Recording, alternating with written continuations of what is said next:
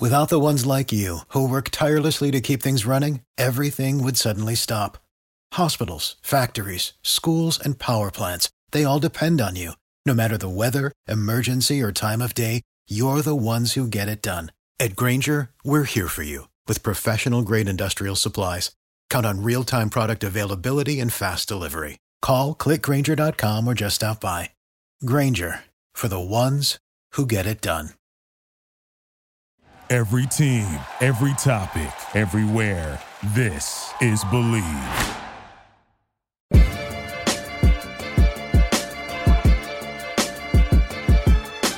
What's up, everyone, and welcome to another edition of Believe in Falcons.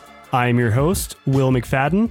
We've got a huge episode for you today, so I am not going to do a lot of talking up front, but just a couple of housekeeping items. Uh, you can follow me online at Will McFadden on Twitter.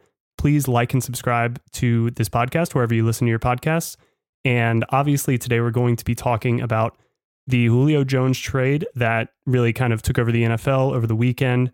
The Falcons are trading the former All-Pro receiver and a twenty twenty-three sixth round pick to the Tennessee Titans for a twenty twenty-two second round pick and a twenty twenty-three fourth round pick. So Falcons swap their sixth for Tennessee's fourth in twenty twenty-three, but the big thing is they get a second round pick next year, and Tennessee is agreeing to take on all of Julio's contract. So today, to talk about all of this, I will have uh, Jeff Schultz, who, you know, frankly, if you're listening to this podcast, you probably know who Jeff Schultz is, but he's a senior writer for The Athletic who has been covering Atlanta sports for over thirty years at this point, and, and is a huge person who is involved with this story. So We're gonna. I'm gonna ask him to kind of run through how everything developed, you know, the timeline for everything, what the Falcons got back versus what they were looking for, and then the second half of the show, I am going to talk with Brian Kearns, who you may not know, but is definitely one of my favorite people. He's a former coworker of mine from when I worked with the Atlanta Falcons. He was a senior director of communications and knows all of these players about as well as anybody could, and just has some incredible stories. And then at the very end, we're going to rank our top five Julio Jones moments from the last, you know, decade plus that he spent in Atlanta. Really sad that that he's gone, obviously, but as we're going to get into throughout this conversation, you know, maybe maybe there's some reasons why everything went down the way that it did. And, you know, the Falcons can't be too upset, I think, with what they got back in return. And we all love Julio. It it happened the way it happened, but Let's uh, let's learn a little bit more about how it happened. Here's my conversation with Jeff Schultz. Jeff Schultz, senior writer for The Athletic, uh, covering Atlanta sports, been doing it for a long, long time, spent twenty-nine years at the Atlanta Journal-Constitution, most of which as a columnist, you know, where I grew up reading your stuff. I was always a big fan. You have been, you know, instrumental in the Julio Jones news this offseason, especially over the last few weeks. Um, so first off, you know, Jeff, thank you so much for joining me today. How are you? I'm doing great. Thanks, Will. It's I, actually kind of glad it's all over now. I know exactly how you, how you uh, feel. I, this was one of those few instances where I was like, man, you know, I'm, I'm kind of glad I don't have to drop everything that I'm doing right now and get a story up on this. Um, but I know that a lot of people did. You know, where were you yesterday when all of this news kind of went down? And as somebody who's been following the story as closely as anybody, you know, in the media, what was your initial reaction when you saw it was Tennessee that Julio was going to be dealt to and the deal that the Falcons were getting back? So let me answer that second question first. Um, I, I wrote a story, I don't know, four or five weeks back that basically was just meant to sort of melt down the internet. Although really, I was just trying to clarify how we got to this point. It's like, because there were a lot of misconceptions and out there. And I said, okay, the Falcons want to trade Julio Jones. Here's how we got here, basically, is what the story was, the column was. Mm-hmm. And I, I think it was within that story, I want to say, I might be wrong, but I think it was within that story that I mentioned Tennessee. And um, the person who told me that has, I'm not going to say who it was, but it was a source who has been dead on on everything this person has ever said to me. Mm-hmm. Um, and when he said that to me, I was like, this, I, I understand it from the standpoint of, you know, there's the Arthur Smith, Tennessee relationship. There's, you know, there's a, it's a team that thinks it needs a, a Julio Jones type player to take go to the next level, um, all this stuff. But just cap wise, I just didn't see it fitting into them. Um, so I actually threw that in there with like four or five other teams, along with the Ravens and the Patriots and the 49ers, whoever else I had in there. Um, and so the Titans, and but as more time went on, I realized they could they could create this space. Uh, they could restructure a contract or two. They could get Julio, and Julio made a lot of sense. So the Tennessee component did not surprise me, especially over the last you know few days. Where I was physically at the time was uh, I have actually have a sister from California visiting, and um, so I, I was trying to take a few days off this week. Um, my daughter's in-laws own a house out at Lake Oconee. That's where they live. And so we went out there for a night, and I was in the process of driving back with my wife, my sister, and her boyfriend from Lake Oconee uh, when the phone rang from somebody. Uh, and uh, I'm not going to say who it was, and just was filling me in on where things are and things maybe I should know about the situation. And while I was talking to this person, another person was calling me. So it's like, okay, shit's coming hap- is happening now. Yeah. I'm on I twenty, basically. actually, actually, I take back. I think I actually was in Madison at the time, showing them Madison, Georgia, where we kind of went through there before we hit I twenty coming back. And then um, this second person um, kept talking and talking. And again, it was fine because I was getting information on stuff. Yeah. But I was waiting for the conversation to end so I could hang up the phone and tweet. Now, theoretically, I could have probably probably try to do both at the same time, but I didn't really want to do it. I was waiting for the person to finish up so I could end the conversation, tweet. And in that interim, Diana Rossini of E S P N had already tweeted it. So oh, like, so, that's like the worst nightmare of, thing. Yeah, so yeah, it's one of those behind the scenes things that, and you know, again, it's not that big a deal. I mean, I, I think people in the industry make a bigger deal out of the twelve second scoop than yeah. anybody else does. Um, but, you know, and I was sort of helping watch the Falcons this week for Tori McElhaney, who's taking a week off. And she literally was at the airport, uh, getting ready to fly to the beach. Uh, Lindsey Jones, uh, one of our national N F L writers, was spending a day with her kids. Her husband was off doing something else, and she was at a wall climbing place. And we're all supposed to be, the second the trade happens, we're supposed to get together and do this round table. So yeah, I would say, you know, late morning, early Sunday afternoon was not a time any of us really ex- and wanted this to go down. That it never works out that way, though. It's it's always no. the, all right, as long as it doesn't happen during this three day window, I'm good. The other yeah. three hundred sixty-three days a year, it it's, can happen. And it, it falls in that window every single time. Uh, so I, I definitely have feel for you guys uh, there. But what, what did you think about what the Falcons got back in return? Because it seems like a lot of the fan base always was questioning, well, you got a second round pick for Mohamed Sanu. You have to get more for Julio Jones. And I think we've all been sitting here a little bit on Twitter being like, you know, that's, there's much more to it than that. And you can't like compare those two directly. And also the Mohamed Sanu trade is kind of viewed infamously now as a really bad trade for the Patriots. So walk us through just what you thought about what the Falcons got in return. Is it probably best case scenario? Is it in between? Is it, you know, do you think that they didn't get enough in return? What, what are your thoughts on that? I, I think regardless of what Julio does in Tennessee, even if he's healthy and he performs as a top five receiver and he helps them get to the next level, I still think the Falcons did as, as good as they could have possibly done. I never, ever believed that they were going to get a first round draft pick for him. Um, I, I know there was one report uh, about that. I just, I never bought into it. Um, if, if, if there was a scenario where they could have gotten a first round draft pick, it would have been like the other team saying, okay, but you have to pick up twelve of the fifteen million dollars. So it would have been like that. Okay. So I don't think it was ever a realistic scenario. Um, I think the big thing for the Falcons was they did not want to have to pay Julio's base, any of base, his base salary this year in twenty twenty-one. They won't. Um, I thought from the outset, and you could go back to anything I wrote about this, Will, I thought a second or third round draft pick was about as good as they could have expected. Yep. Um, and they got a second and a fourth. Now they gave up a six, so you can average it out and say they got a second and a fifth or something like that. But um, I, I think they did well. I think they got a second round pick and they're not paying any money um, for a player who can still be a top five receiver on his best days, but we really don't know that.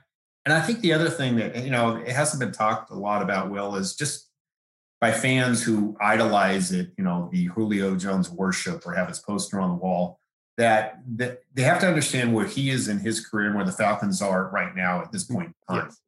And they were not going to win a Super Bowl with him. Even if he plays full-time, he's not a full-time practice player. He's just not. I'm not saying that as a criticism. He's just not. Yeah, it's a fact. And there's a, a new coaching staff with new schemes and a new philosophy coming in. And as a new coach, particularly a Arthur Smith mentality, type of mentality coach, frankly, you don't really want guys, I don't think, um, and I'm speculating here, you don't want that type of player on the, on the team who's not going to be there practicing all the time with what we're doing moving forward. I'm not saying Julio's a distraction. I'm not saying he's disgruntled or, or will be angry or is going to storm off the field. I'm just saying you want guys who are going to be there all in every day, practicing, doing everything in, in terms of whatever the team is doing moving forward. So I never viewed Julio Jones as a great fit um, once the new regime came in. And I viewed, frankly, Matt Ryan as a, a temp fit mm-hmm. because eventually they're going to move on from him. But I thought you could get by a little better with with Matt just because he's the quarterback and he, you know, he'll function fine.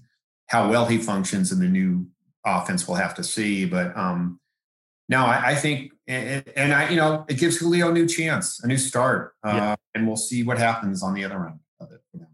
I mean, I think it was clear pretty early on, I mean, from frankly their introductory press conference, that one of the key goals for Arthur Smith this season was implementing a new kind of culture within mm-hmm. the locker room. And so I think what you're saying is exactly spot on. Like if this organization was going to maybe pick or stick with anybody, Matt makes a little bit more sense, not because Julio is any type of distraction or anything like that, but like you said, he can be a top five receiver, but his contract this year was that of a top five receiver. And so you're guaranteed to pay that dude top five money for maybe potentially a top five best case scenario type of season. And so I think when we're looking at that, it really is the contract, getting that off the books entirely. Seems like that was the, the premier goal for this organization. And I think, I think they did a good job, at least externally facing, until the news got out that Julio had requested a trade. It seemed like Terry and, and Arthur were maybe taking a little bit of a hit by making it seem as though, well, the cap is the reason we have to move on from Julio. But in the reporting that that's come out, you know, since then and, and stuff that you've done as well, seems to indicate that maybe the relationship between Julio and the organization has not been the best over the past couple of seasons. You and I were both covering this team in twenty eighteen when kind of the, the new round of negotiations for an extension came about. Can you kind of walk me through those talks in twenty eighteen, twenty nineteen, and just lay out maybe where things might have fallen apart with Julio and the Falcons organization? Yeah, there's really two components to it. One was, um, uh, you know, Arthur Blank saying more than once that he wanted Matt Ryan and Julio Jones to be to be Falcons for life. Yeah. Um, I understand. I mean, Arthur's a very emotionally invested owner, and I, and I get that from an emotional standpoint, and it's something all fans want to hear. Um, but it, it does sort of cut your general manager and ne- negotiating people in the front office off at the knees. Yeah. And it's something that the player and the agent are going to seize on. And I think it also some, somewhat, not somewhat, it definitely sends a message to the player of, we could pretty much, I can pretty much ignore everybody else in the organization because the owner's got my back. And that's, that's sort of a tough situation when you're a football decision maker, right? Because how do you dictate to somebody when the owner basically says he's my guy? Okay. Mm-hmm. I think the best sports, I think, I think there are a lot of great things about Arthur Blank. Don't get me wrong. I mean, but, but it's, it's difficult when uh, the owner can't separate himself uh, and understand. I mean, I, I, I think that what made Arthur Blank and, and so many great self-made billionaires successful is they understood it was a business, right? And right. They weren't emotionally tied to, you know, the guy who, the distributor who sold them sheetrock, basically, right? I mean, at Home Depot, I mean, if the deal wasn't right, he moved on to a different sheetrock guy. And I and I think sometimes in sports, it's it might be more difficult to, to sort of make that separation. Um, I think management, um, back to the Julio part of it, um, had already budgeted. I know for a fact they had already budgeted to give him a new deal, new extension in two thousand nineteen, before the two thousand nineteen season, even though he would have had two years left on his contract. They had already budgeted for that. Give him an extension, rework the cap, give him a bunch of money up front. Um, what stunned them was that Julio wanted money in two thousand eighteen, a year early. Yeah, they already the franchise had already extended itself. It caused a lot of stress. I know for a fact the front office did not want to do it. And then as time wore on, they did it. They didn't do a major thing, but they moved some money up front. It was like two to three million dollars, and it basically just just dropped them into a further cap hell that they didn't need to be dropped into. And um, I talked to someone who I trust who basically said from that moment on, from the time that happened in two thousand eighteen, even though he got his new deal in two thousand nineteen also, sixty-six million dollars with sixty-four million dollars guaranteed. Which is like unprecedented at, at the time. Yeah, it was crazy. Yeah, it was crazy.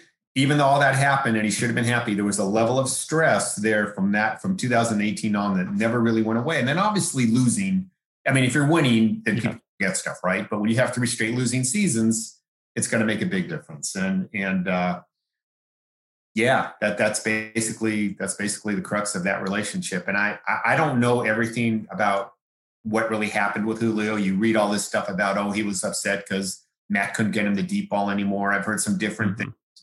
Um, but it's just, it was really the, the bottom line is, I think it was just at the point that he, it just wasn't a good fit for him. And look, yeah, Julio said he wanted to be traded. I think they knew that. I know for a fact they knew that one. Look, Julio Jones and Arthur Smith have the same agent. Okay, I wrote this in the column today. Yep. Um, Arthur Smith's agent, Jimmy Sexton. Julio Jones' agent, Jimmy Sexton. There is no way, because Arthur Smith, as you know, had opportunities to coach other other teams. Mm-hmm. There's no way that Jimmy Sexton, despite his loyalty to Art to, to Julio Jones, is going to keep from Arthur Smith. Okay, if you take the Falcons job. By the way, Julio Jones wants out. He's not going to keep that from him, okay? Right. He suddenly, his name becomes dirt with all the other coach agents, or coaches that he represents right now, which is his primary business, not players anymore, it's yeah. coaches. Uh, I think he represents every coach in the S E C, or at least it seems like he does. and um, and and so there's no question Arthur Smith knew. Um, some level, I'm sure Terry Fontenot knew, or he realized right after he took the job that the Julio Julio hasn't been happy for a while. Even, this is my opinion now, nothing anybody told me, even if Julio did not ask out, I'm not sure Julio fit in. And I think there was a chance they were going to move on from Julio anyway. And maybe he picked up on that vibe too. Um, yes, he did ask for a trade in March, but it, it goes back for, to make it official again. But mm-hmm. he, it, it was clear before then that he wanted out.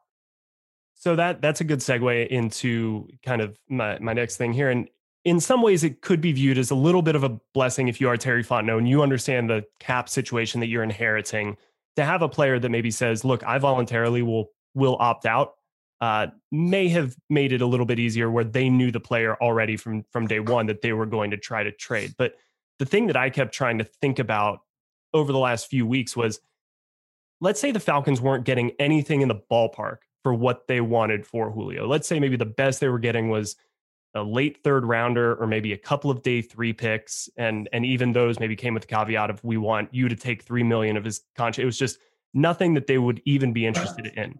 Do you think it was more likely that they would kind of just bend over a barrel a little bit and just take pennies on the dollar for Julio because of maybe he wasn't what they were looking for right now to start a new culture, to start a new regime? Or do you think they could have maybe cleaned anything up and gotten this relationship back to a good place for at least maybe the twenty twenty-one season? I, that's that's a really good question. I don't know. I think it would have been very awkward after all that had transpired, particularly with him, you know, saying on T V, "I'm out of there." Yeah. Particularly with the day before, and I, I haven't heard that it was Photoshop, walking around in a Cowboys hoodie. I mean, I. Uh, particularly with him not showing up again for any O T As. And we could go on and on about, oh, but they're, you know, they're optional, blah, blah. Okay, but how many other veterans weren't there at O T As with right. a new G- coaching staff, new regime? I, to me, it's all B S. Okay, I understand it's optional. It shouldn't be considered optional in this case, as evidenced by the fact that it's not like there were twenty other veterans not there. Okay, right. Um, it would, that would have been a lot of baggage to overcome. Could they have done it? Maybe. I mean, I've seen, I've seen horrible negotiations where all manners of rhetoric was being screamed back and forth. And The next day, the guy walks in and says, okay, well, that was just business. I'm ready to play. I mean, it's possible. Um, you know, how would they have made it work money-wise? My guess is they probably would have restructured Grady. Yeah. Um, because that would have been the easiest thing to do. You don't really want to re- restructure Julio, because then if you move on from him after the season, um, you're even, again, you've created a bigger mess than you already have. Yeah. And so, uh, and you can't really extend Grady right now because it's just, it's, it's not feasible. I mean, his agent knows he's going to sit on that as long as he can. Yep. You could restructure Grady. Uh, as a general rule, you don't restructure a player you're going to extend, which is why they hadn't done that. And probably because they also knew they were going to be moving on from Julio. Um, but that would have probably been their fallback. And how would it have worked? I don't know. Would have been interesting to watch, though. Um, but knowing Julio and, know, and knowing Arthur Smith, um, as much as I've got to know him so far, they both would have been very Belichickian and Tom Brady-like and not said a word, and they would have just done their job. I, I could I could see that, absolutely. I, I think there were a lot of fans who were sitting here basically saying the clear answer is just to restructure Grady Jarrett.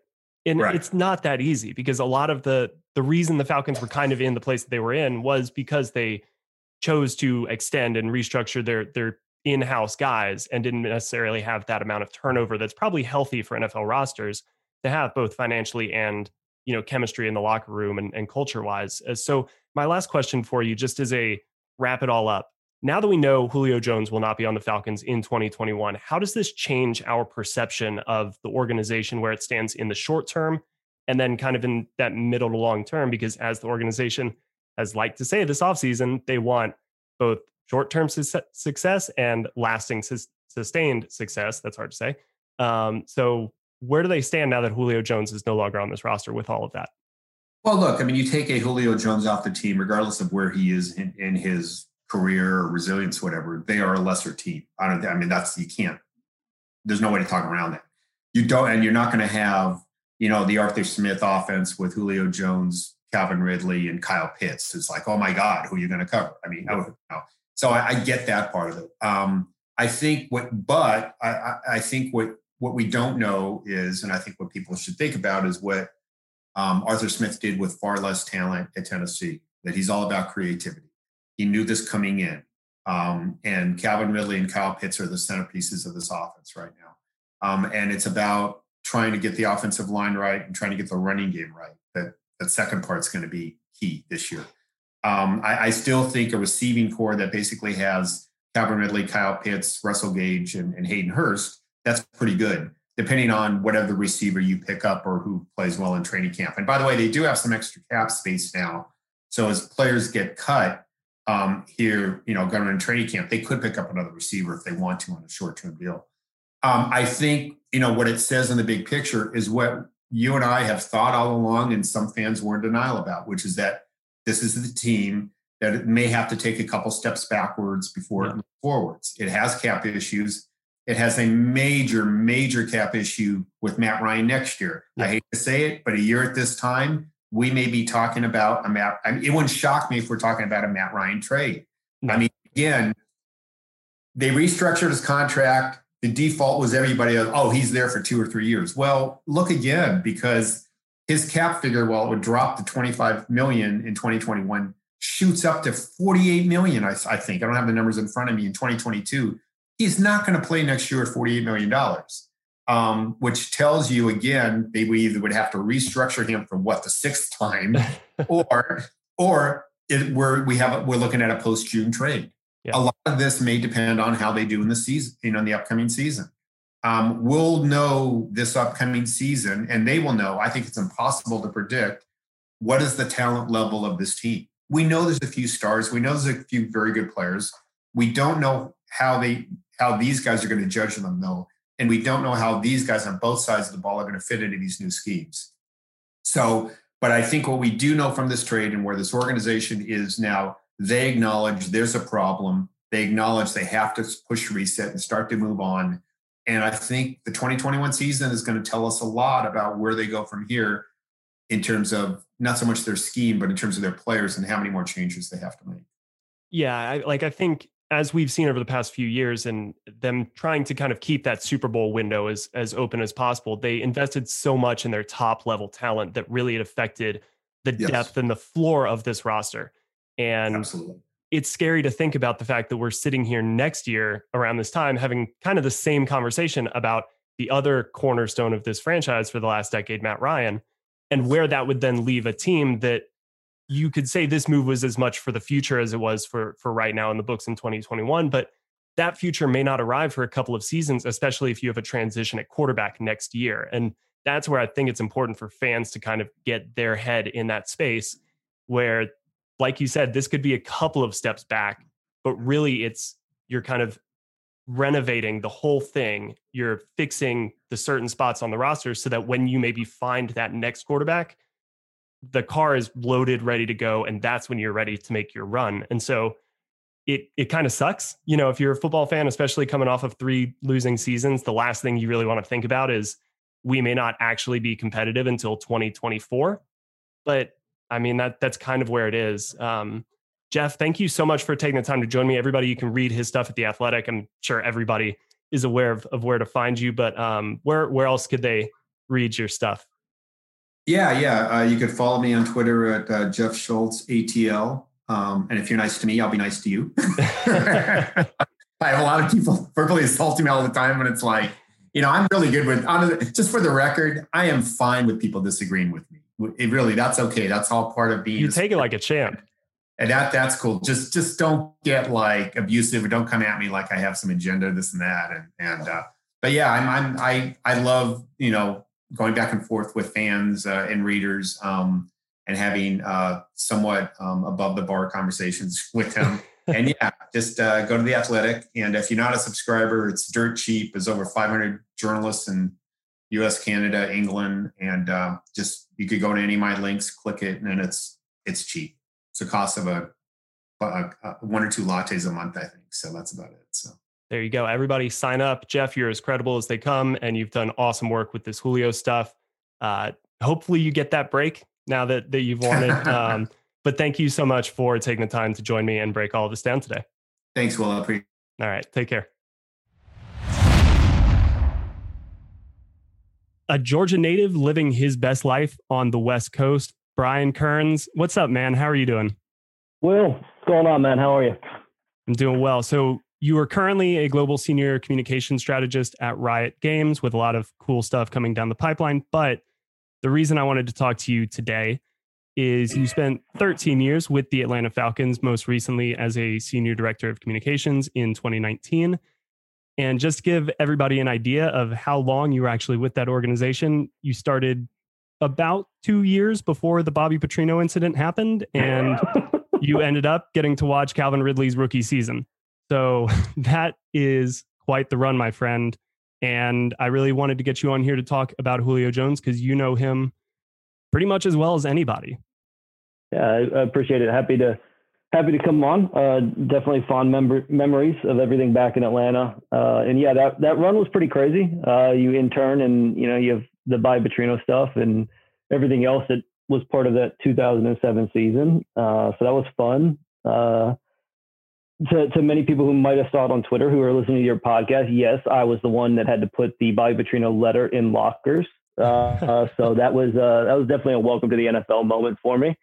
Uh, and then, uh, yeah, I got to kind of ride the wave of what turned out to be the the most successful kind of decade in, in franchise history in terms of wins and success and playoffs. Uh, you know, ultimately, you know, we didn't ever get the, the ultimate thing done. Uh, but I think that that era of Falcons football is something that I think most fans will be able to look back on and, and be pretty proud of, uh, particularly what had happened, you know, the forty years prior to that was pretty rough. Uh, and I think that was something that I will always cherish uh, and hold close to me. So it's, it's good to be able to come on and talk. And, you know, obviously Julio was a big part of that, but yeah, it's kind of some surreal moments uh, during my time there for, for sure. I mean, when you get back-to-back winning seasons for the first time in franchise history, and it took forty-four years or whatever it was to forty-five years to get there. Uh, that's a pretty crazy thing. And I know that meant a lot to to Mike Smith when he was there. And uh, so, yeah, it was a, definitely a cool time and a lot of memories.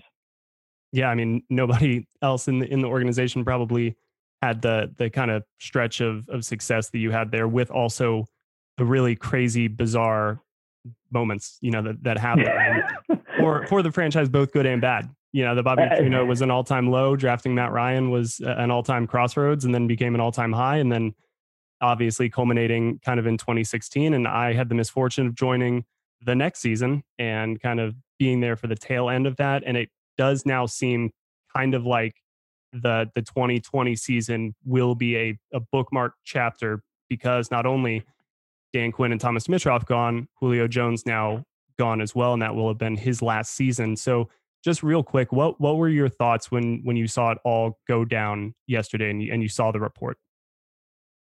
Um, yeah, I, I know you talked to, to Jeff Schultz earlier, who always has great insight. Uh, not surprised, uh, honestly. And I think there's, you know, there, there's a lot of feelings and a lot of emotions from fans, which makes sense. Always has been. I think working in, in P R, you kind of learn that, and, and have an appreciation and an empathy for it.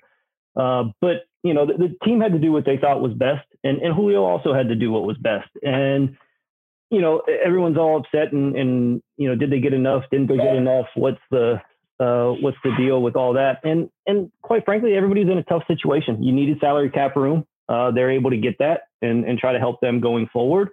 I think, uh, Lombardi from The Athletic had a great perspective on it. You weren't going to get both. Uh, you can't get, you can't get draft value and, and financial value in the same trade. It's not going to happen. And so, you know, I think everybody tried to do the best they could with it. And obviously it was something Julio was trying to deal with um, in the best way that he knows how, which is privately. Uh, and that's, that's who he is. He's a professional uh, first and foremost. And, you know, it's unfortunate the way that it ended up getting out was not ideal. Something I know Will McFadden would never do. Uh, too much, uh, got too many uh, journalistic integrity to him uh, to ever let that happen. But yeah, it's uh, it was it's unfortunate how that went down. But I think for both sides, uh, they'll, they'll both be in better places going forward.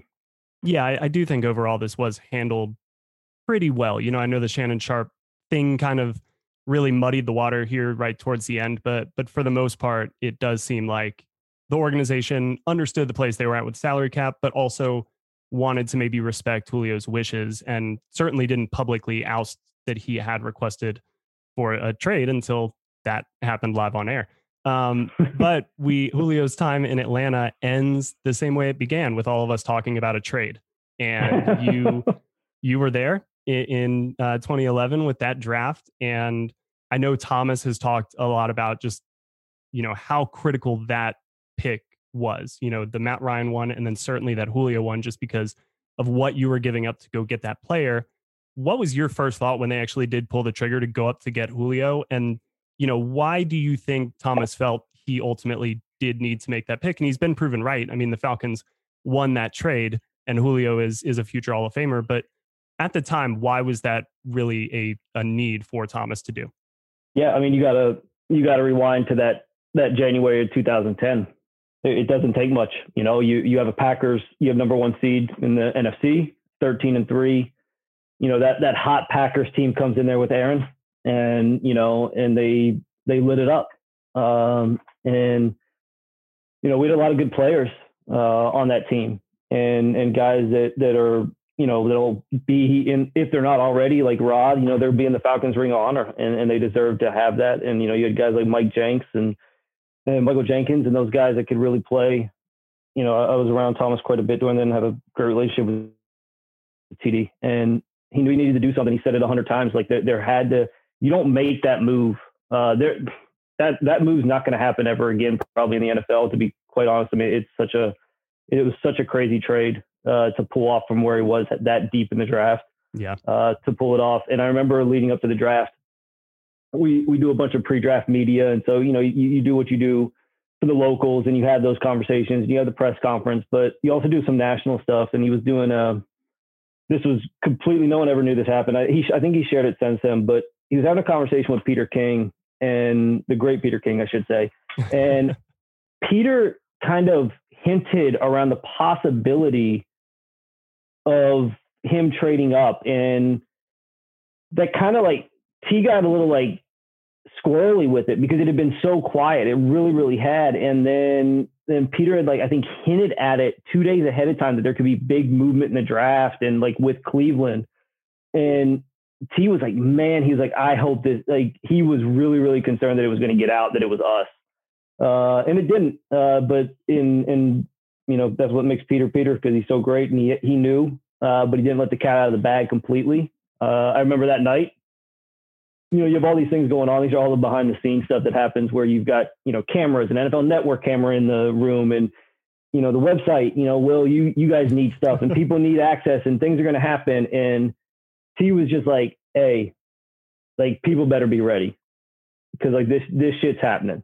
And it was like, all right, like, we're going to have to go do our thing and, and make it happen. And it was definitely a, uh, a surreal moment, but, but one of those ones that um, you'll never forget. And the excitement and the jubilation of the entire city and the franchise, uh, knowing that, that they had gotten who they needed and who they wanted, uh, and all the work that they had put in, secret work they had put in, uh, leading up to that moment, uh, the meetings that they had with Julio that no one knew about, and, you know, convincing Julio to meet with them when they were pick, supposed to be picking at twenty-six. And he's like, I'm going in the top seven picks. Like, I, why would I meet with Atlanta?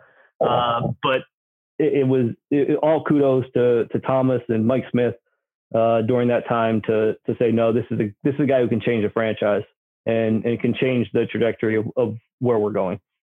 And I mean, they proved to be right, but that whole story just now has me uh, really it like P T S D, because I could only think about if we're going into that draft and pre-writing, you know, potential first round picks.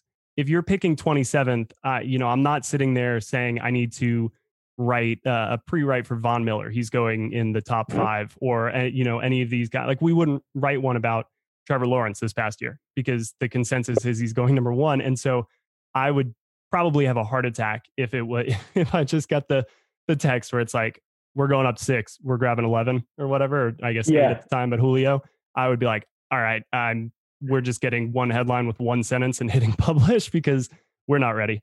Well, I think, uh, I, I think, you know, that, you know, the relationship I had with T allowed for a lot of trust even back then. Uh, and so even though we didn't, we knew who it was between. We, we knew possibly where it could go. We, we knew what the targets were, and T was able to give us enough information to where uh, your your group there at the website was definitely able to be prepared uh, and agile enough to to operate. But yeah, it was definitely a close, cards close to the vest. But hey, like, this is going to go down. We need to be ready, and and let's go execute. And uh, and they did. And so it was, it was a really cool moment uh, all across the board. So a lot of fun.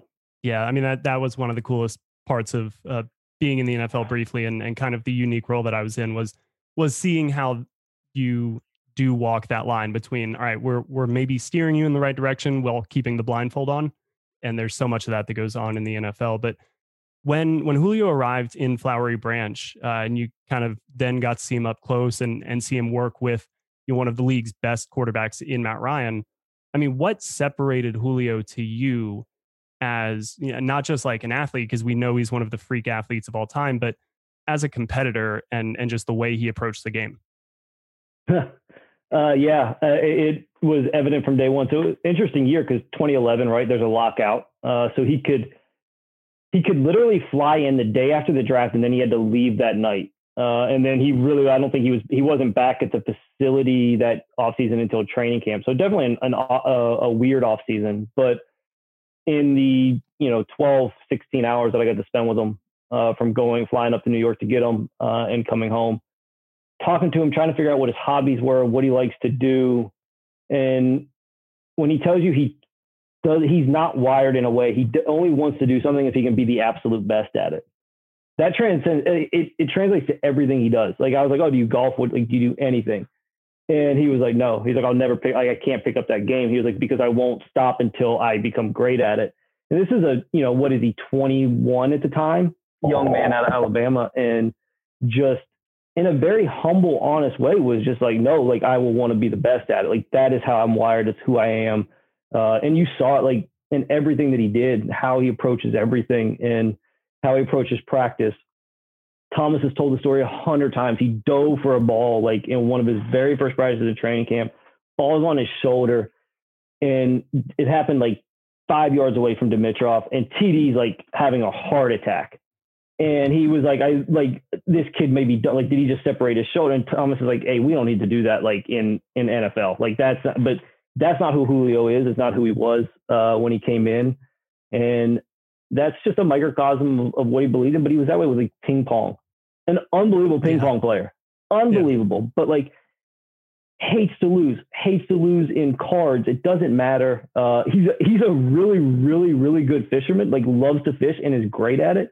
Uh, he's it's just who he is. And, and he's not going to do something half speed. He's not going to do something half-assed. It's going to be everything he's got. And I think that's, as he was there, I, one of the things that kind of frustrated me, and I was, we would always talk to like the beat writers about this, but, and, and D-Led was great with this stuff, but a lot of the talking heads in Atlanta would be like, oh, he doesn't practice and he doesn't do this. Do you understand that he can't? Because if he does, he goes a hundred percent. And it's like, they have to protect him from him sometimes. And I, and I don't think a lot of people in the Atlanta community on, I'll just say it, like people on the radio really gave him credit for that. They would criticize him for not practicing, but not understanding that like he can't go eighty percent in practice. He doesn't have that to him. That's not who he is. And it's just a, he's different. And, and I don't know, like I've been around some good ones and some great ones. I mean, Hall of Famer and Tony Gonzalez, uh, Rod was special in, in, in his own way. Uh, Michael Turner, Matt is a Matt is very similar, uh, but like Matt is an ultra competitive guy, and then like Matt would probably kill me for this. Like Julio's like a, a I think you would agree though. Like Julio's like a notch above that. Like it's he's different, and in that he can't ever turn that off.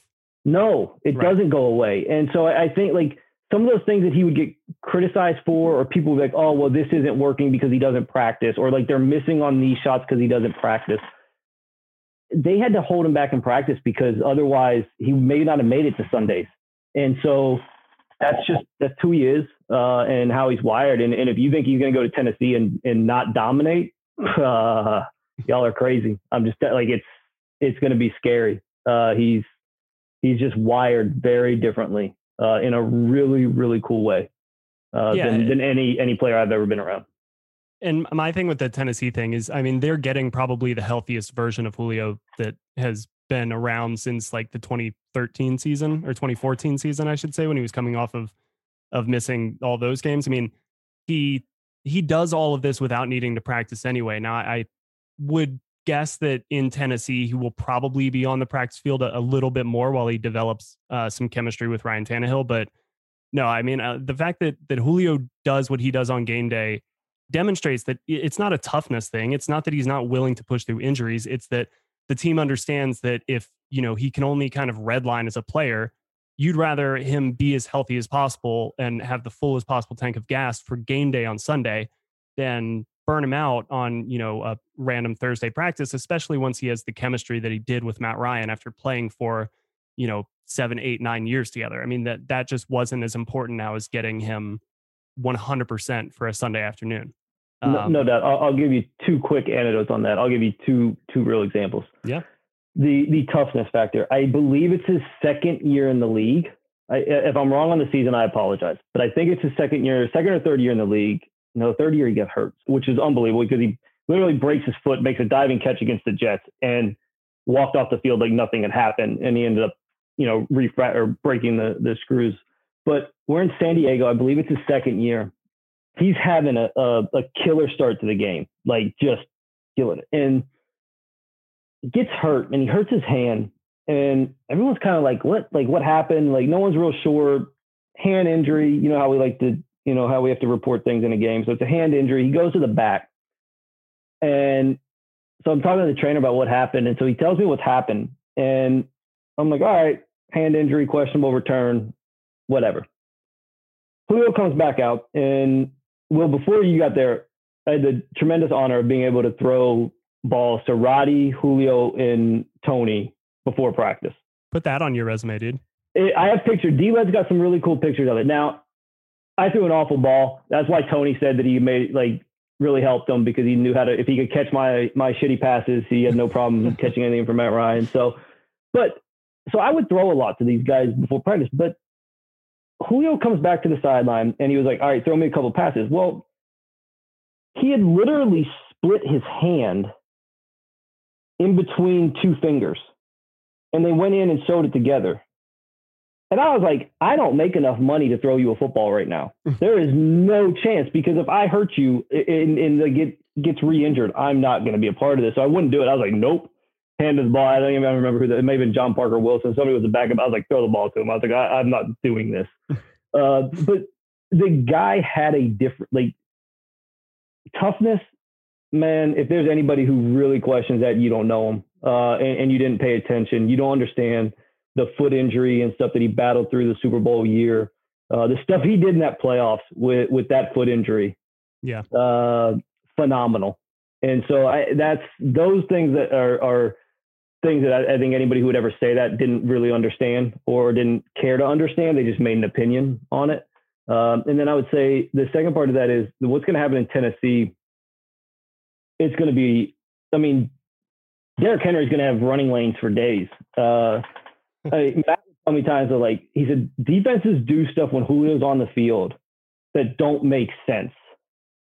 And he was like, it only happens when he's there. And it's like, when everybody asks about like the pro, like his production and why doesn't he catch touchdowns and X, Y, and Z, it's like, you don't under, like the focus that he gets every single time he's on the field is second to none. Uh, and, and Matt will tell, like, he'll be like, it's, it's unsound. Like some of the stuff they do, because there's so much attention and players are so worried about him. Uh, yeah. I, Tennessee will be tough to defend uh, with him and A J and, and Derek. Cause that's, I don't know what you do there.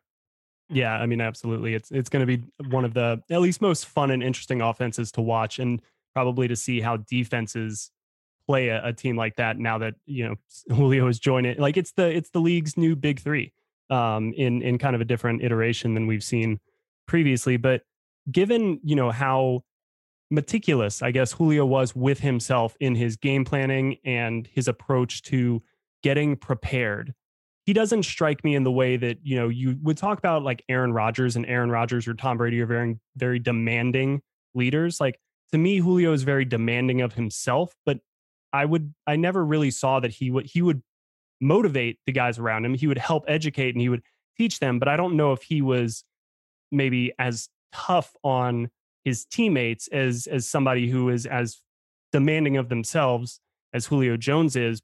But I'm curious, like, in your professional interactions with him, like how did how is it dealing with that type of personality when, you know, on the field they're crazy competitive, all of that stuff, but then you're trying to get them right off the practice field, right off the the turf on a Sunday, maybe after a win or a loss, and get their head into the right space to then go get asked questions by a bunch of jerks like me. You know, how did you go about doing all of that with somebody as crazy, famous, talented, and competitive as as Julio Jones? Uh, yeah. I- Build trust, number one. Build a real relationship. Uh, it wasn't ever, you know, I, I hear a lot of guys who would come into Atlanta uh, when we were there doing P R, and they'd be like, oh, you guys do it differently than where I come from or the place. And it's just, it's about building true, honest relationships, Will, uh, at the end of the day, that build trust. I think my relationship with Roddy helped Julio understand that, like, hey, I can trust this guy. He's got my stuff in order. He's going to take care of me. He's going to make sure we're doing what's best for not just, not just himself, but for the team. And that's what Julio only ever cared about. Uh, it was hard to get who originally to do one-on-one interviews. Wasn't his thing. Didn't want to be that guy. Not his mindset. Even later in his career, like, he hates talking about himself. Yeah. That's not who he is. And so, you know, there's been some really cool stories. S I did the really cool superhero type of story on him a couple years back where they went around and talked to so many different people from his past, because that was the best way to get a Julio Jones story. Because if you came to talk to eleven, you weren't going to get much.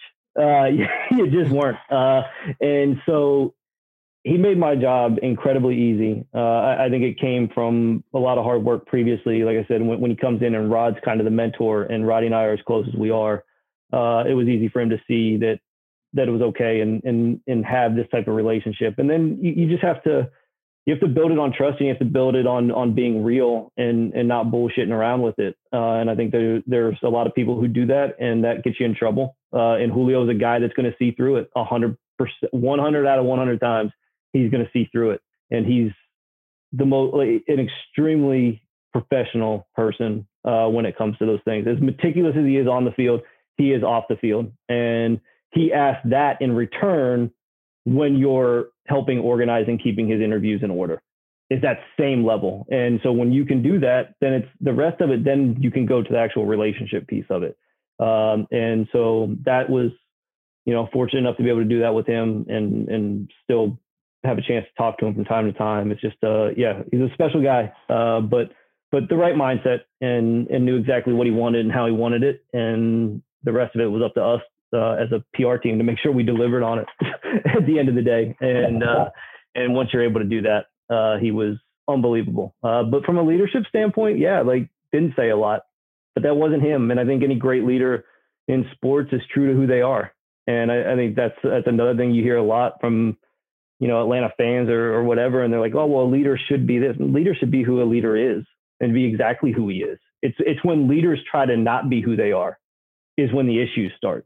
When you're true to who you are, most athletes that I've ever been around are going to respect that a lot more. Matt Ryan doesn't need yeah. to be any different than who Matt Ryan is.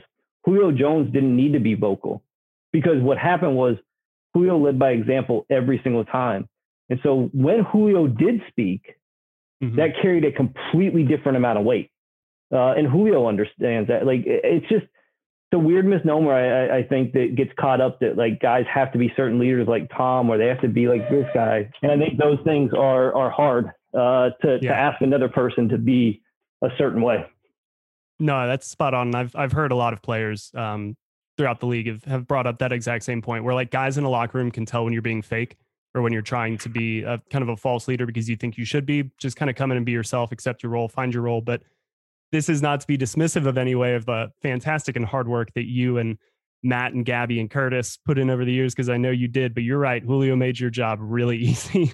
he would oh, he oh. did not say a word to. to anybody about himself. I mean, the fact that the diamond earring thing in twenty seventeen dominated training camp was because that was the one thing about Julio Jones that, like, anybody ever found out was that no. he had an earring go missing.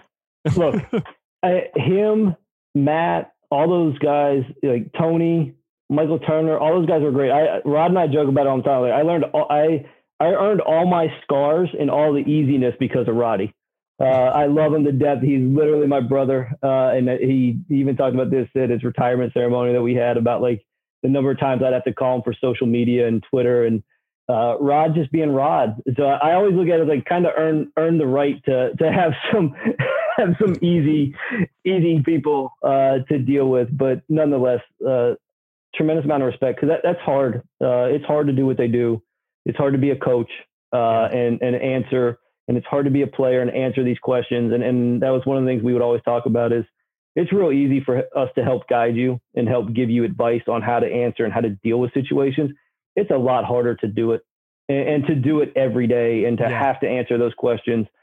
Yeah, th- those th- they're special. And it's it's a it's a it's an interesting conversation. But yeah, those those guys in as a whole uh, made life pretty easy for me. So this will be my last question before we kind of pivot and go into our top five Julio Jones moments. Um, but based on just the reporting that's kind of come out uh, over the past few weeks and more recently over the past few days, but the notion that kind of the twenty eighteen contract extension talks that kind of bled in then over to twenty nineteen really did create some tension, I guess, between the the front office, the organization, and Julio and Julio's representation.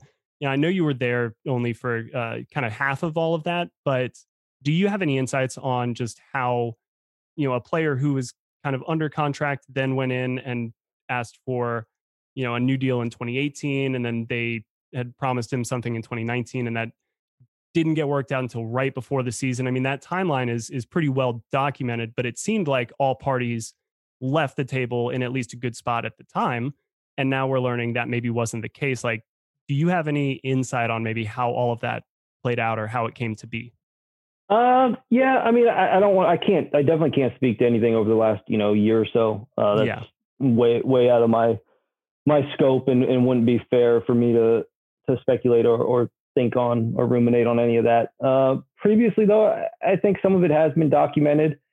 I know this, it's the same thing with anything else. Julio Jones is a professional. And, and the one thing about football or any professional sport is it's a business at the end of the day.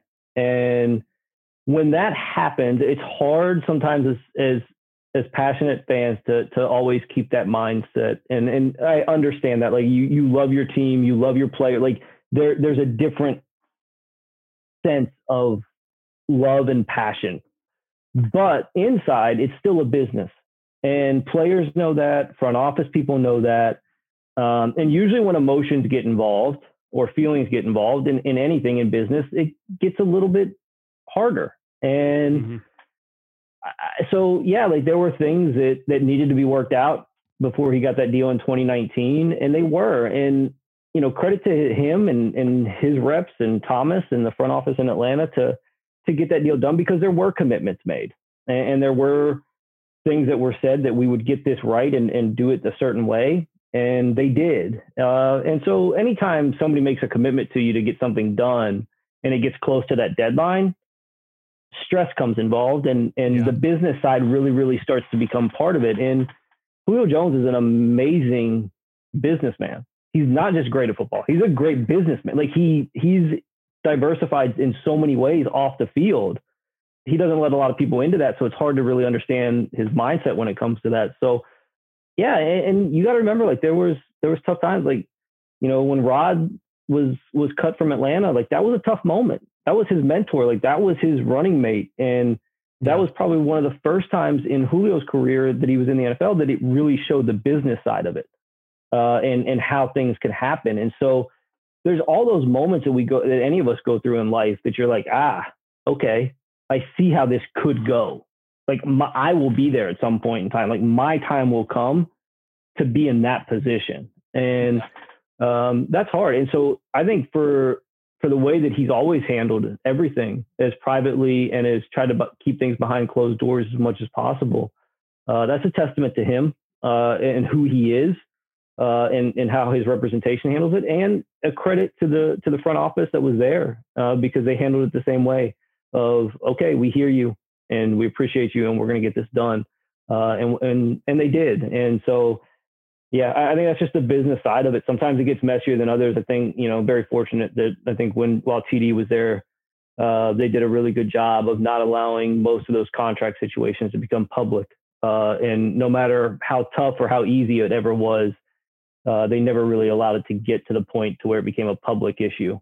No, yeah, I completely agree. Cause I, I mean, I remember uh, sitting back there for, for multiple training camps in a row, kind of being on, on Julio watch. But the one thing that you do have to commend both sides on is, is it did never seem ugly. You know, it just seemed as though both, both sides were, everything was kind of laid out on the table, and, and they were negotiating. And that's kind of the extent of, of what it seemed like. And so that's where it, it seemed, I think, a little bit surprising.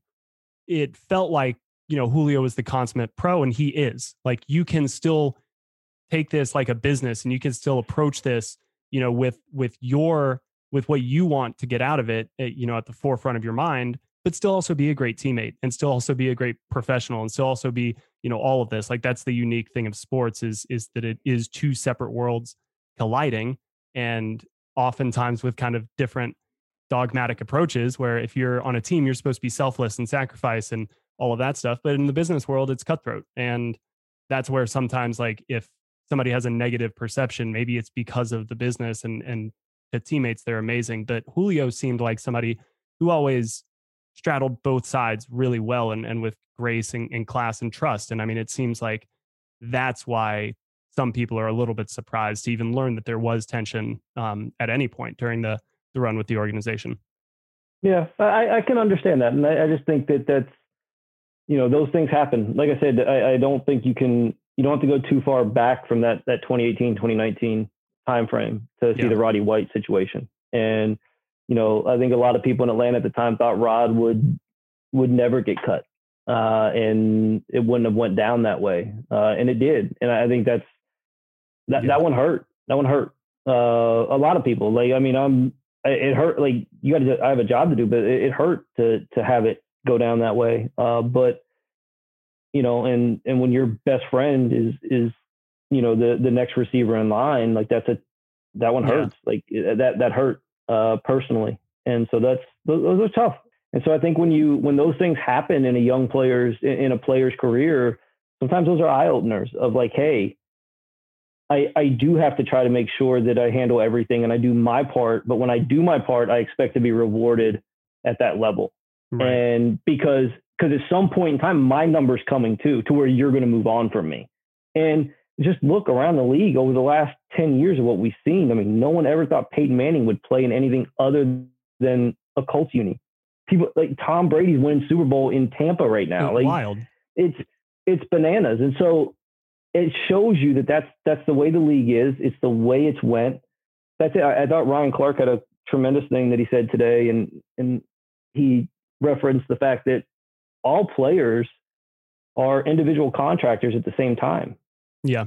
Or independent contractors at the same time. I apologize, but that is so true. Like they, yes, they have an obligation. Football is the ultimate team sport. It takes so much sacrifice to win a championship and to be in contention for a championship. Like to have those opportunities is so hard and you have to put so many things aside to get there. Then there's that business side of it where it's like that success leads to guys getting paid. That perform your individual performance leads to that person getting paid. And it, it all, it all goes hand in hand. Uh, and I think the, the great ones always find a way to balance that and, and keep it in its own place. I think no matter what, Uh, I think Julio Jones ultimately was able to do is, is able to do that and did it every single day in Atlanta. Yeah. So I, I let's go from kind of that conversation about Julio to now remembering some of, of the best moments that he had in Atlanta. And frankly, you know, when I was making my list of, of top five moments, I mean, th- I almost cheated in some ways where I combined games as like one singular moment, because in that collection of games, there were probably like eight top ten moments for Julio's career. So mm-hmm. it, I feel bad for even limiting us to a, a ranking of five. Um, but were you able to come up with, with your top five Julio moments? Uh, I do. I do. Right. So I, I don't know how you, how you want to go about this. We can go, you know, from we'll five go, up to one. We'll go back and forth. Um, so we'll go from five down to one. So we'll start with your number five. My number five is the catch over Luke Kuechly for the touchdown against Carolina.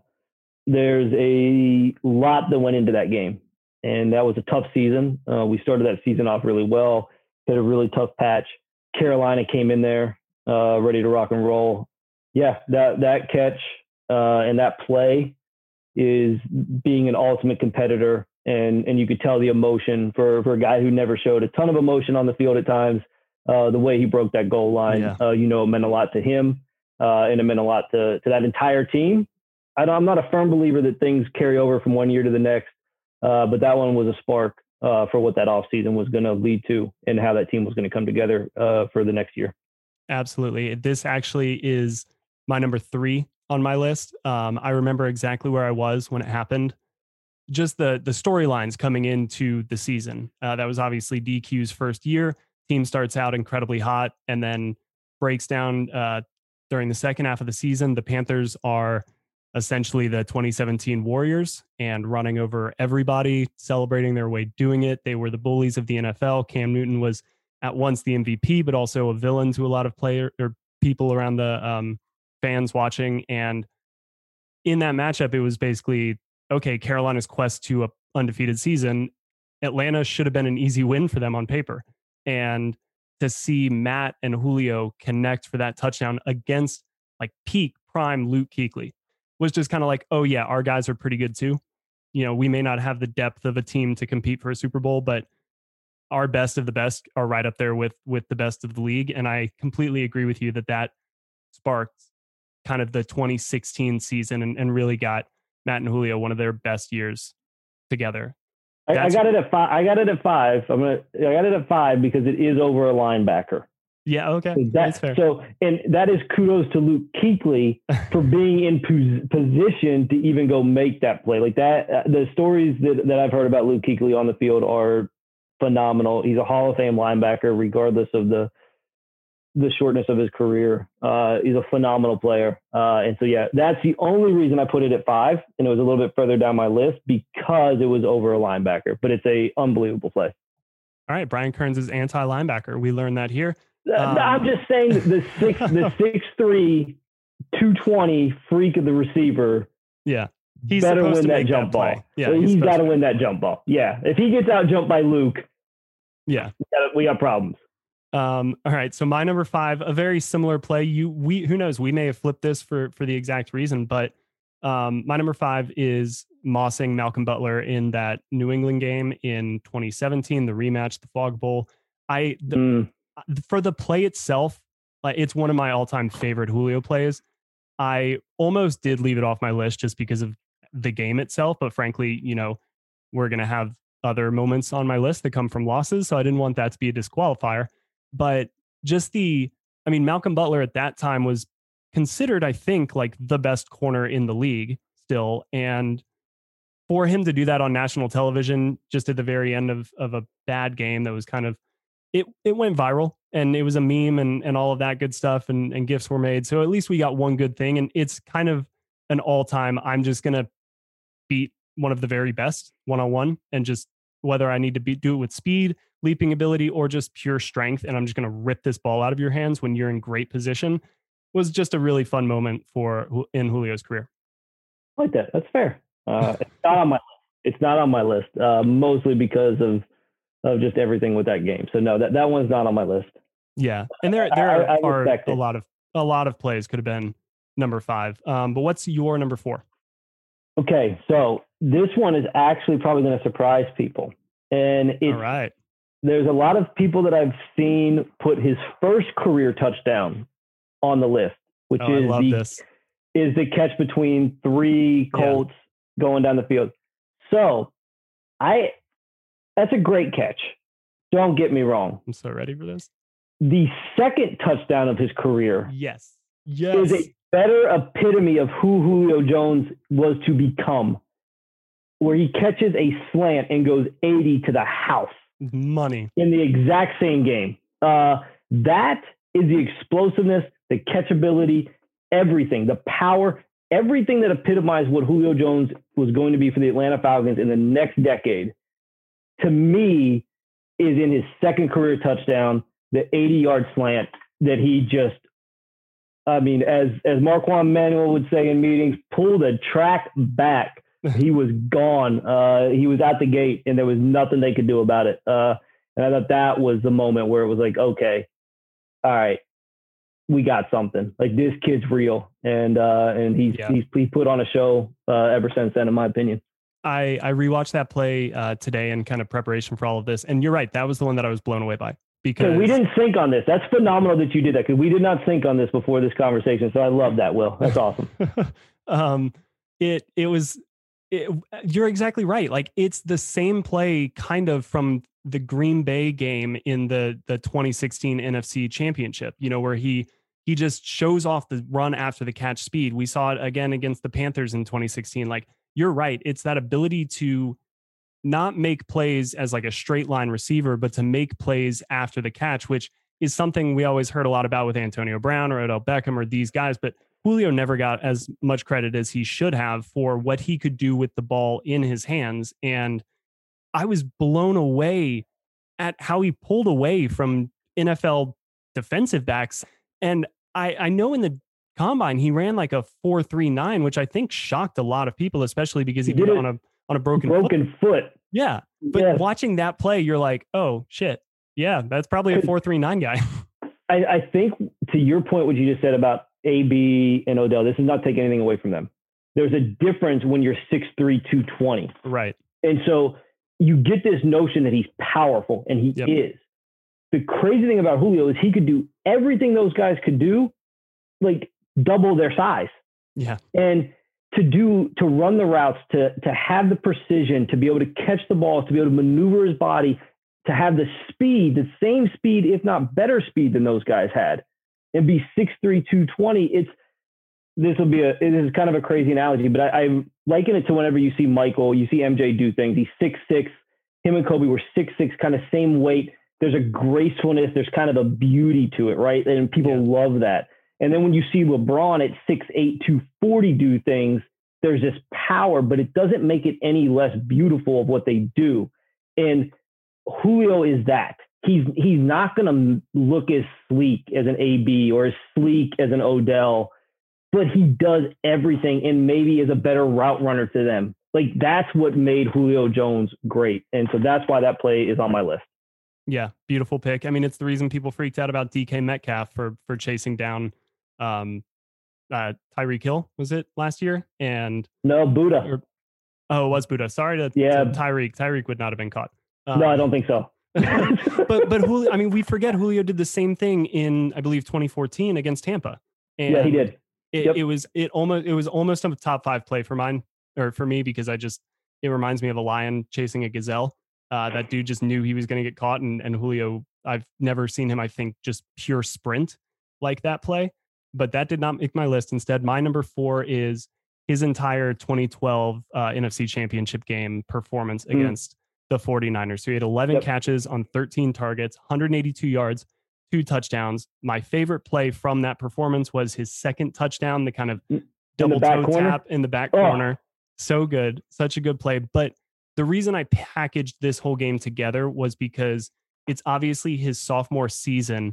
And it's when I think we truly realized that on the biggest stage, Julio Jones could take over a game.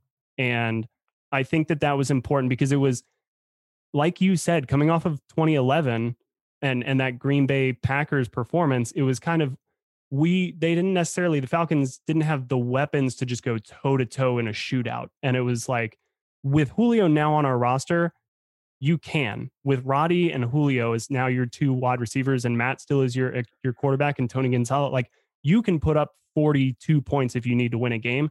Unfortunately, they didn't, but in the playoffs, that to me cemented Julio as, okay, he's a future superstar in this league. No doubt. Completely agree. It, it was almost on my list. I, I did leave it off, but yes, I, I, I toyed with that one as well uh, because that whole performance uh, was definitely his his coming of age of, okay, Atlanta's got a, th- th- this kid's a problem and he's going to be a problem. Awesome pick. All right. My, so my number three was the leaping touchdown over Luke Kuechly. What's your number three? My number three is the second half touchdown against Green Bay, which we've referenced in the N F C Championship game. Uh, again, just the, the whole play is phenomenal. Cause you really, if you yes. watch the play, you see the relationship that he and Matt had, because Matt's letting this ball go before Julio is clearing the linebacker underneath. And talking to Matt after the game, he was like, I knew it was like, it was like, as soon as it happened, like before the ball was snapped, they knew it was a touchdown. And the second part of that is knowing how hurt Julio was. Yeah. Uh, and to watch him kick that into a gear and physically throw the corner off of him, who interfered with him. Number one, let's start with that. That's P I. That was like a Shaq moment. He's too big. He's too physical. They're not going to call it. So he literally doesn't complain, doesn't do anything. He throws the D B off of him and then proceeds to not only make the catch and then just take off. And it, it's just the, to me, that was the moment that it was, this game is in no chance. It's completely over. It's a wrap. Shut it down. And I think that I think that that touchdown ripped the heart out of Green Bay, and it was him just taking over on a very simple route, but took so much power for him to get off the press, for him to shed the corner, and then the speed to just outrace everybody across the field and down the sideline. It, it was phenomenal. I, again, this is one that I watched today. It it did not make my list. I debated between Kuechly or this play, because I think if we're going to think back to the iconic Julio Jones plays, those two are probably in the top five. And I just liked, I just liked the Kuechly one better personally, because I, there are other instances of where he has taken like that slant to the house play for a, for a touchdown and just what it meant to end the Panthers sixteen oh season. That's why I have Kuechly and not this particular play on there, but you're absolutely right. He gets just manhandled off of the line, but then stacks him so quickly, fights him off. And you remember that, uh, the Greg Jennings broken leg touchdown yeah. YouTube video? that's, that's what it reminded me of, where Julio's like, oh no, it's Darren Sharper. And then just like throws him off and keeps running down. The, the hottest hidden safety in the league. Nah, didn't matter, man. It Julio's didn't matter. The real life version of video game uh, Greg Jennings with a broken leg. He, so he is. It, it didn't matter. And I just think the clutch, the the clutch factor of that play uh, and what it meant to the city, like how loud that dome was after that. It just yep. was it was maddening. Uh, and so that's why I had to have it on mine. Yeah, absolutely great pick. Uh, I'm going to go with my number two first, because I think there's a chance that my number two probably covers what your number two could be as well. So we can talk about it together or, or not. Yep. But my number two is all three of his two hundred fifty yard games throughout his career, just packaging mm. those three together, because as I said, in each of those games, there's an iconic Julio moment. You've got the most recent one, which was two hundred fifty yards against Tampa Bay, I think in twenty eighteen. Yep. And then the dive for the pylon. That, of course, is the catch and dive for the pylon, which I think yep. was the moment in person. I've never seen somebody do anything like that before. That was my kind of revelation, where I was like, I've never seen, because I was watching him on that play before the snap. I've never seen somebody sprint so quickly, get to full speed, and then just stop on a dime and, and turn out with, it wasn't the the biggest window for Matt's thrown. I mean, he was closing in on the sideline quickly, but then for him to make that catch and then turn and cut again upfield and keep his momentum inbounds and not play. I mean, it was, just, we've all seen the play. Phenomenal. His three hundred yard game against Carolina. I mean, there's, there's multiple incredible plays in that game. And then the Green Bay one, which was his first one on Monday Night Football. Yep. Again, in the snow, they, they were only in that really because of, of Julio and Matt that game. And, and it was another one where not in a great season, but man, Julio continues to become one of the very best wide receivers in the N F L. So all three of those are together because he's the only N F L player in history to have more than one such game. So I like, it would just be a top five list of those particular games for me. So I cheated and put them all together at number two. Yeah, you absolutely cheated. Absolutely cheated. Uh, ridiculous on this, but it's your podcast. You can do whatever you want. Uh, I'm here but, for the content. So here's the caveat to all this. That is th- so I'm going to go ahead and tell you, it's not, those are, none of those are my number two. The three hundred yard game against Carolina is my number one. Okay. Uh, and I just think what he did in that game cements him in the Hall of Fame. Yeah. So that is why, to me, that game makes it ends the argument because of what he did. And there's been, you know, that, that doesn't happen. And so not only does he have all these other prolific numbers, what he did in that game was phenomenal. And I just, I remember distinctly during that game and the conversations on the sidelines of, are they really going to keep doing this? It's just, they're, they're just going, they're going to run. And it was just like, you could see that Kyle and Matt were like, no, like if they, if they're going to run that defense, we're doing this all day. And it wasn't yeah. even, and that was really, again, one of those games in twenty in that season that like there was a step on their throat mentality of like, if this is what you're going to do, like, go ahead. If they're going to do this, I'm going to, I'm going to eat all day long. But I think that's what also made him so great is that he could have that game and then go have a pedestrian game in his, in in his lore of pedestrian of like ninety-four yards and five catches the next week, because he understood that defenses were not going to let him do that. But if his teammates were able to get off and put up points and the team was able to win, he didn't care. And so I think that to me is why I love that game, because that was really like one of the few times besides those other two games where he went two fifty plus where a team tried to play him legit and and like kind of straight up, and it just went so bad. Like that's what would have happened if people tried that every time against him.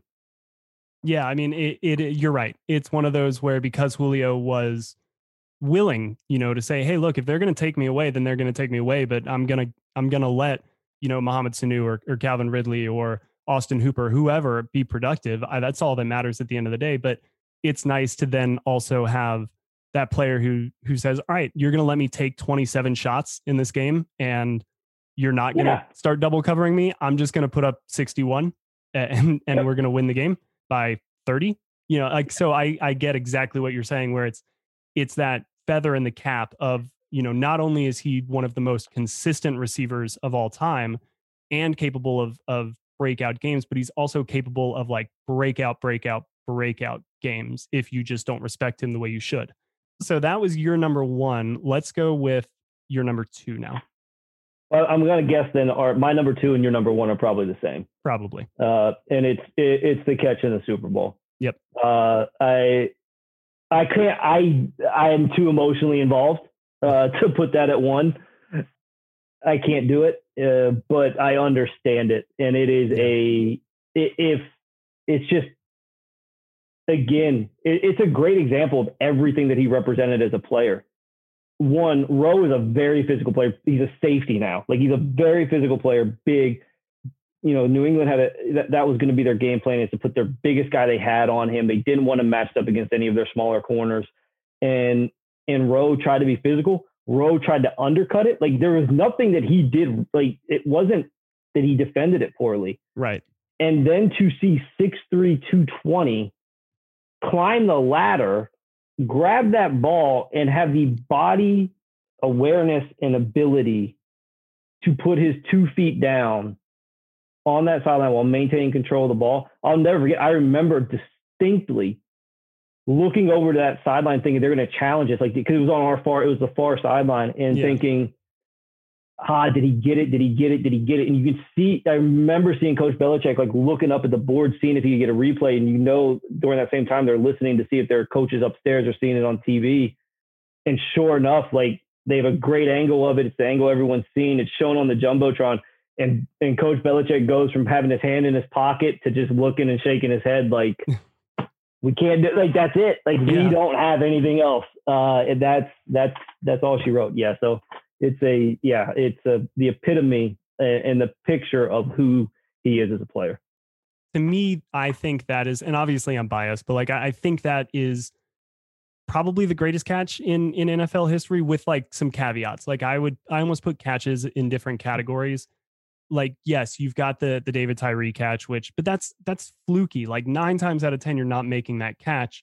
Odell Beckham, his his catch, insane. But like again, I I don't think that's necessarily the most replicable. But what Julio did was just all of the training that he's put in over the years, and it's a catch that is extremely hard but makeable. And I would trust him to make that catch more often than not, because when you, you know, my, one of my favorite mic'd ups was when Julio was in training camp a, a couple of years ago. And basically they were just on the sidelines doing sideline drills. And he was talking to, to Russell Gage and, and I think, you know, Alameda or somebody, but basically saying you want the foot furthest from your quarterback to be the first foot you plant on the sideline, because you want to be able to open up your hips, look back at the quarterback, and then stretch and just tap that back foot.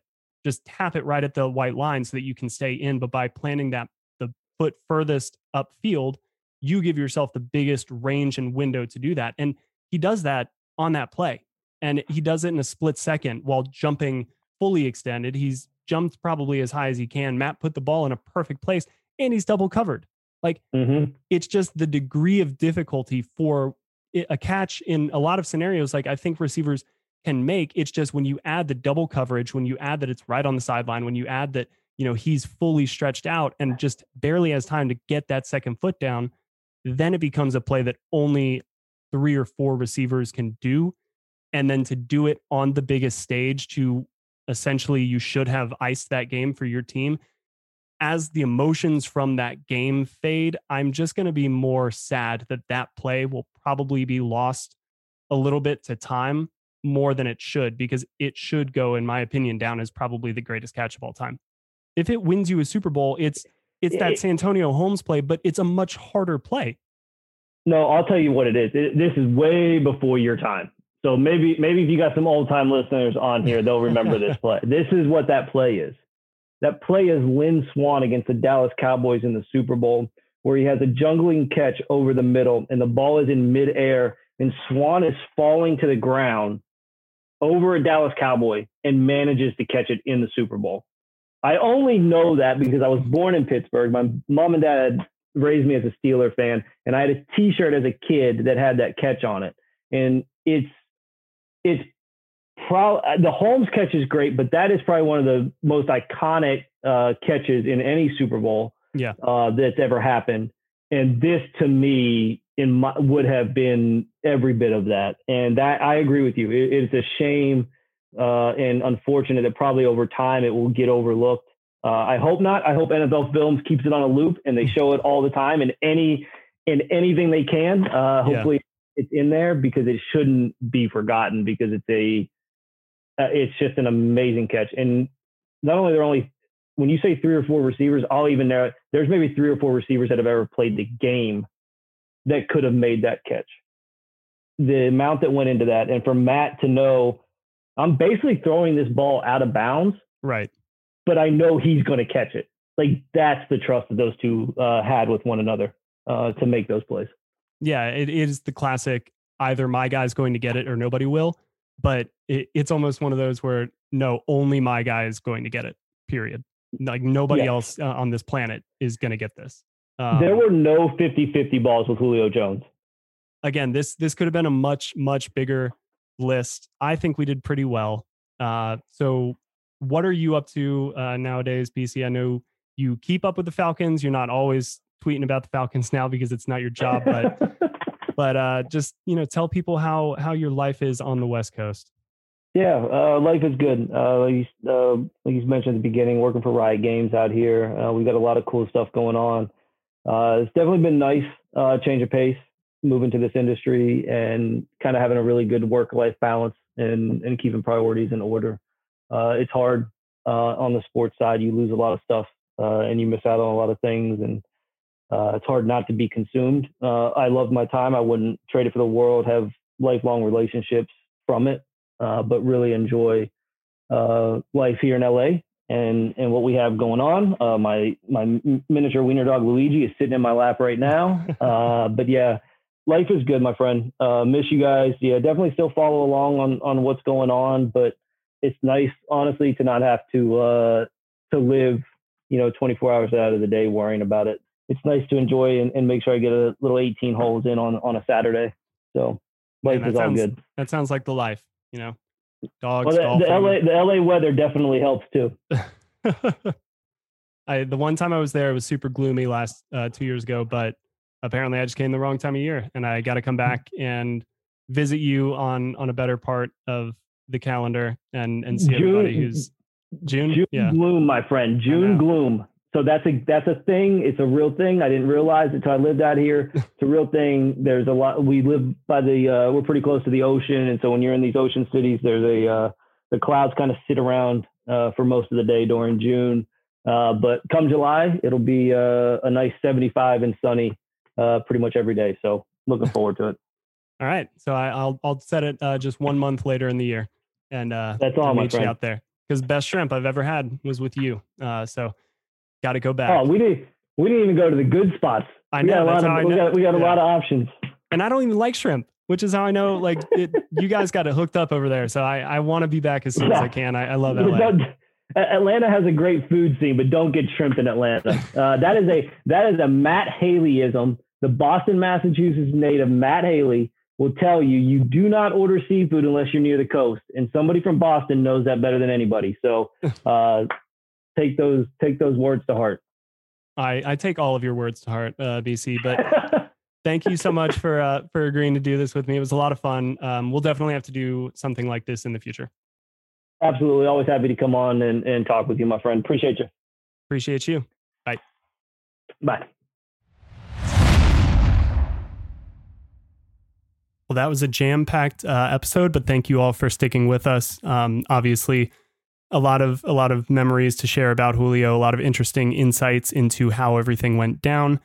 Uh, now, I think we're going to really kind of start the long N F L offseason. There's not a ton of news coming up, and hopefully not much more drama involving the Falcons. So I'm going to try to get a little bit creative over the next coming uh, weeks and months with some original content.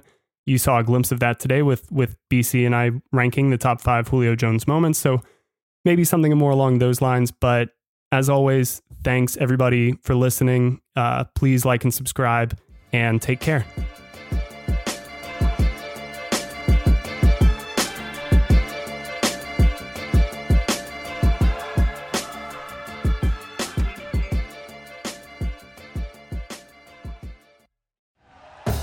Thank you for listening to Believe. You can show support to your host by subscribing to the show and giving us a five-star rating on your preferred platform. Check us out at Believe dot com and search for B L E A V on YouTube.